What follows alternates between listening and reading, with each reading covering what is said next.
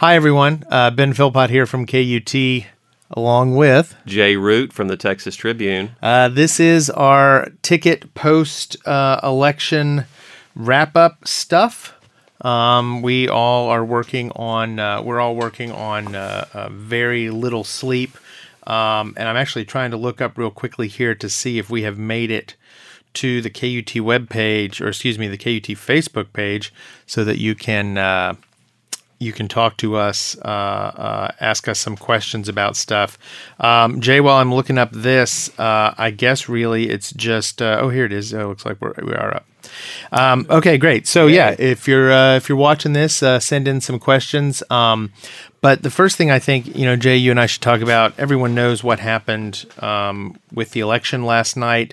One new bit of information that I thought was interesting for today is uh, Texas Tribune has actually put up a list of Texans that certainly could be in Donald Trump's uh, cabinet. Um, and uh, of course, the name at the top of the list, our governor Rick Perry, who did endorse Donald Trump late in the game, even but though after he, saying that he was a cancer on Yeah. conservatism, but you know, hey, so we've got let's just forget all that. We've got Rick Perry, um, who uh, could maybe be. Um, I think we talked about maybe Sid Miller, small. Sid well, Miller. but for Rick Perry, Small Business Administration, Right. maybe, or Department of Agriculture. Sid Miller, the Texas Agriculture Commissioner, also maybe some kind of Department of Agriculture type Mm-hmm. work there. Uh, Don Willett, that's uh, Supreme Court Judge, Texas Supreme Court Judge Don Willett. Um, who was on that short list, that list of 2021 names that Donald Trump gave out uh, for his possible Supreme Court picks. Uh, Dan Patrick, who said though that he would respectfully decline anything. Right, our lieutenant governor who. Uh, was very Yes. enthusiastic about uh, Trump after Ted Cruz pulled out. Um, yes, uh, he does. And actually, I'm reading this again on the uh, actual uh, thing. It does say that uh, he was, if he was offered the job, he said he would quote respectfully decline.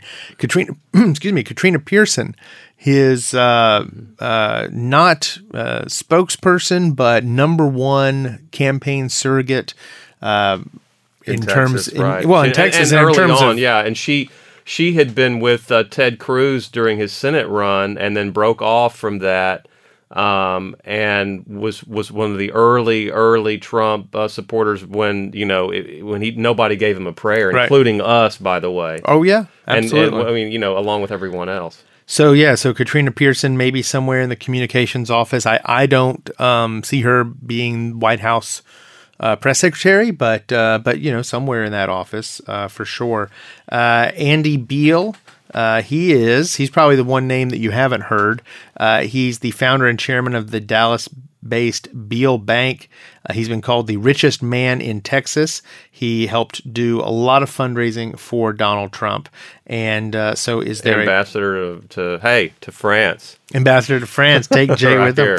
Uh, Michael I McCall. maybe get a job over there you know, with him. Uh, Michael McCall, the uh, Austin congressman who uh, also threw his hat in pretty early with Donald Trump, spoke, got a speaking spot at the Right. Republican National Convention. Chairman of the House Homeland Security Committee. So maybe, uh, maybe a Secretary of State, maybe a head of the Department of Homeland Security. I think Jeff Sessions might be in the running Head for of- that too. The Alabama senator who, you know, anti Oh, yeah. illegal immigration. Uh, Well, and if you you know, and if you wanted to talk about maybe who, um, and I do not know Mr. Sessions as well as I, uh, as many as much as I've interacted with Congressman McCall, but you know, if you wanted to talk about maybe the temperament of of being the Secretary of State versus the temperament of being the head of Right. Homeland Security, Michael McCall might certainly be someone who uh, fits the Secretary of State model a little better. Uh, Jeb Hensarling. Uh, he's a congressman from Dallas, chairs the House Financial Services Committee. Uh, again, worked with the Trump campaign, and um, uh, I, I don't know what he might end up doing uh, there in the White House, but there's another one. Um, oh, and that's it. So, uh, you know, I think uh, it'll be interesting to see how many Texans we do end up uh, getting getting out of this. I guess one person that's not on here but has always been kind of rumored or or talked about is the idea of Ted Cruz as a Supreme Court nominee. I kind of think though that you know Trump just didn't like Cruz, and they Yeah. they obviously had some bad blood, and Cruz was reluctant. But yeah, I don't know. Who knows? I mean, who knows what's in in Donald Trump's mind? That's right. um, so that, then we'll we'll see At what happens. Right, we'll see what happens there. Um, of course, we're, we're doing this live just moments after Hillary Clinton did uh, do her concession speech. Um, and uh, you know, let's talk. I guess maybe real quickly about.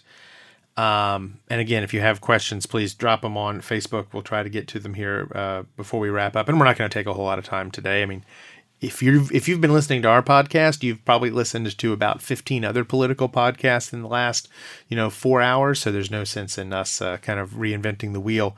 But I was interested in Texas. Um, Texas was a lot closer last night than it has been since 1996. Right in Harris County, which is uh, the county seat for, which is where Houston is located, the largest county in Texas and one of the largest counties in the country. w- Blue sweep. Um, and Texas was one of a very small handful of states where Democrats actually made gains in an otherwise uh, very favorable favorable year for Republicans. But I want to take this opportunity, Ben, to say that first of all, I've enjoyed doing the ticket with you and look, let's be honest, along with uh, everyone else, we totally missed this. And so I think there's a time for self reflection. But I'm also proud of the fact that we spent a lot of time talking about issues. We did we did one on immigration. Uh, we did one. You know, we, we we looked at very closely at the electoral college, which a lot of people are talking about today. We looked at our crazy primary system. So um, I'm not saying that we were a model, but I do think substance is something that is sorely missing today. Yeah. And I can't help but say that we, so many times when I turned on CNN or MSNBC or Fox on my satellite radio, I felt like it was all the, the horse race coverage has has reached a level that's ridiculous. And so, you know, um, and and, uh, I'm not talking about changing outcomes. I'm talking about just having an educated, uh, you know, voter uh, electorate. And um, you know, I I am proud of the stuff that we did on bordering on insecurity. So and and, we, and, and it's still coming. But you know, I think we in the media should spend a little more time talking about issues, Yeah. talking about what's on the minds of voters instead of all these polls and all this data that turned out to be badly wrong. And the I and the and the guy that we had on talking about that there was no reverse Bradley effect. And no Brexit. And I think we may be, you know, we Yeah. missed that. We totally missed that. We completely and utterly missed that. Uh, you know, uh, clearly towards the end, we focused on polls and horse race a little bit more, um, uh, especially in Texas, because it appeared we were going to have, and we did have a much closer election than uh, we normally uh, would here. Um, you know, I mean, yes, Jay and I have been talking about the presidential race overall, but clearly we have the Texas angle, and so we did focus on that. But yeah, I, I think that it's uh, somebody did. There's been a lot of questions on social media today about whether or not um, uh, whether or not uh, uh, this is the death of polls. And I think, first of all, it's not the death of polls because there is no way someone is going to launch a billion dollar political presidential campaign without uh, being able to make some guesses about whether or not anyone's bothering to vote for them. Um, even even at the state level, I mean, I do not believe that Governor Greg Abbott is going to uh, launch a, uh, a reelection bid and not have at least internal polling. Yeah, at least internal polling from Chris Bergens or someone else. Uh, and of course, there will be some then, you know, paid public polling as well. Uh, but this really has, you know, I think you could say, and, and I have no idea. We're just all spitballing here, folks. But um, I think a lot of people said, well, gosh, couldn't the polls be wrong because millennials don't have home phones? Uh, Hispanics might not be uh, represented enough in the vote totals. How about this? How about uh, how many people who support Donald Trump? And again, I'm just winding down one kind of road of his support. but how many people who supported Donald Trump who who view Breitbart as their number one news source, who view Fox News or maybe the the um, the uh, the show hosts like Hannity or Rush Limbaugh uh, see them as their major news source, how many of them are going to answer a poll? Maybe they were the ones that were underrepresented. Obviously, that happened in some of the. Well, I states. hope it's the death of the worshiping of polls. I think we we pray at the altar of polls, and Yeah. um, that's what I think is is honestly wrong. I mean, I I, I just uh, think that we collectively have not done a great job, and and and I personally think I, I feel pretty good about a lot of the stuff I've done, you know, Yeah. and that and that the Texas Tribune have done, and that NPR and KUT have done.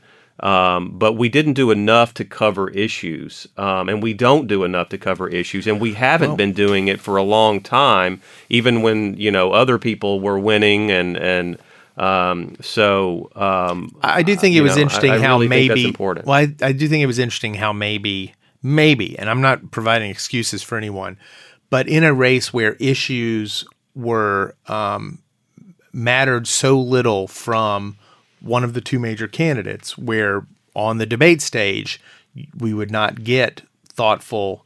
Uh, deep dives on any of the issues, and you know, and Hillary Clinton played her own role in that as well on the debate stage. But you know, in the absence of that, is that where we just turned to the horse race and said, "Well, who's going to win?" Because we're not going to get. But, you you know, know- we didn't have like education. Public That never education came up, never no. came up. Never, th- th- they, there was a study that was done on the networks, 32 minutes of, of issues coverage, lowest ever in the general election, and there and, and none of it was uh, on education, drug, drug abuse, guns. Right. You know, a lot of very important debates uh, to be had. So, um, you know, to the extent that there's a mea culpa, it's you know here it is, and I think we need to spend more time on you know, and and look uh, there are a lot of people that are hurting out there, and a Right. lot of that was sort of ignored, um, and needs to we need you know need to get to the bottom of that, and Right. there is a lot of anxiety uh, about a whole lot of a range of economic issues. But look, this is going to be a fascinating four years because Donald Trump now walks into Washington with a Republican Congress where they can completely undo Obamacare, and yet a lot of people are going to be wonder about their health insurance, and so you know, there's a lot of important reforms. All of the Texas Republicans that have been able to point to Obama and to Hillary Clinton are now going to be, you know, have to all get along here, and so um, it's going to be a fascinating. You know, if you're a student of politics, it's it, this is going to be, you know, or a political junkie as I am and as you are.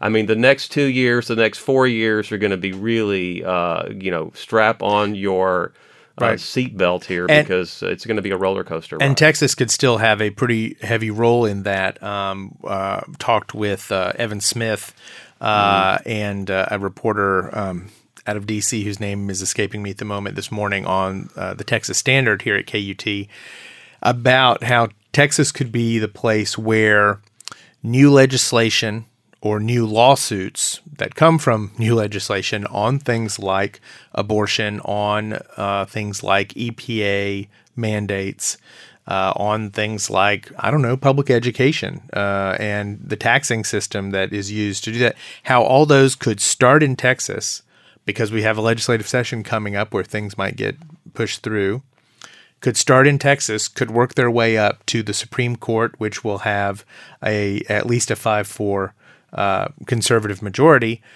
and that that could be the undoing of things like Roe v. Wade or the EPA or other things. Um, so I, I think Texas has always really hoped that maybe it would be. Some Texas lawmakers have always hoped that it would be the start of things like that. And in this legislative session, we're we're clearly going to see that even to uh, um, things like uh, transgender bathrooms uh, and what laws uh, or or um, um, religious liberties, what laws may get passed.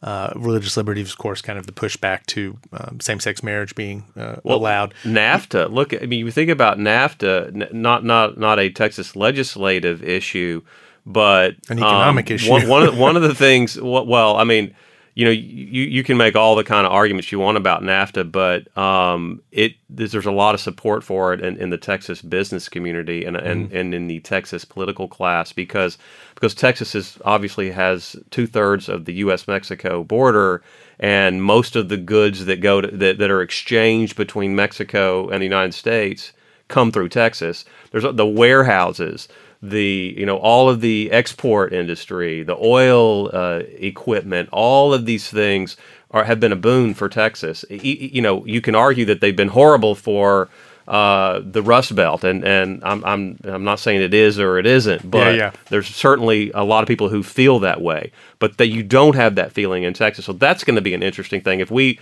pull out of NAFTA or renegotiate NAFTA or whatever.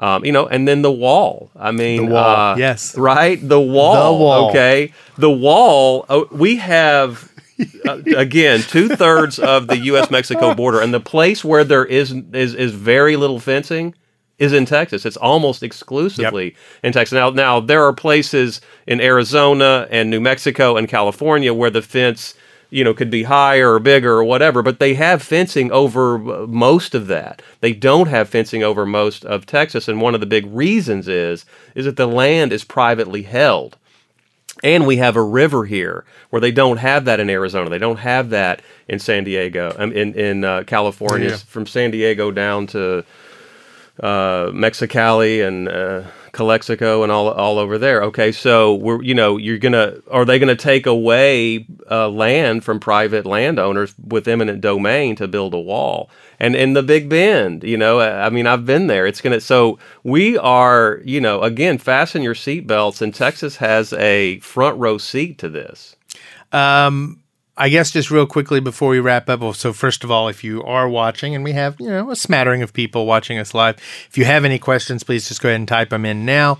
Um, but it'll be interesting to see uh, again what comes out of this legislative session and how the legislative session sets up Texas lawmakers and politicians for 2018. Uh, I said last night when we were doing our broadcast that I felt like this uh, pretty strong uh, at least electoral win, um, but also in the Congress win by Donald Trump, um, probably or could certainly mean that that Ted Cruz doesn't face any. Uh, there's no punishment for Ted Cruz. He did eventually come around and support Ted uh, Donald Trump. He went uh, campaigning with Mike Pence. Um, and then Donald Trump wins and keeps the Congress uh, Republican in Republican hands. So I'm not sure where I'm not sure where his punishment is or where it'll come from, especially not if Michael McCall, the most heavily uh, hinted at uh, opponent, is is you know Secretary of State or ambassador to Russia, or I don't know what he might end up being. Um, so you know, but again, that's that's the horse race, which we're not going to focus on. Um, instead, we're trying to figure out what to do with this podcast. Um, please go ahead and send us some suggestions. Jay and I have a few of our own, including uh, maybe turning this into a real good deep dive on uh, on issues, on some of the investigative work behind uh, different uh, um, things going on in Texas. Um, so uh, we're gonna we're gonna take a break. We're gonna rejuvenate and uh, hopefully come back with uh, with something here in the next little bit. Um, I still want to have either an after party or a wake. Call it what yeah. you want, but um, you know, I'd like to do that if we can do it one more. Uh, you know, so if anybody's got any ideas about that, I'm all ears. That's right. Yeah, uh, I think we're still trying to figure something out, um, maybe for early December. But uh, but yeah, uh, really do appreciate everybody who listened um, over these uh, you know 62, 64 episodes of uh, the ticket that we did. and thanks for coming out to all of our live events. And thanks for following Jay and I on Twitter and at by J Root, at, at by J Root, and at, at Ben Philpott KUT. Um, uh, we will keep you informed on what we're going to do next. And uh, if you uh, if you weren't seeing this on Facebook, this will be up later today on our podcast stream. But thanks everybody. And uh, oh, uh, thanks to Matt Largey, our uh, editor, the managing editor of KUT, who's been editing and actually running the camera for this today. And thanks to uh, your son, Ben, ben Root, Root, theme music. So thanks again, folks, and uh, we'll see you on the flip side.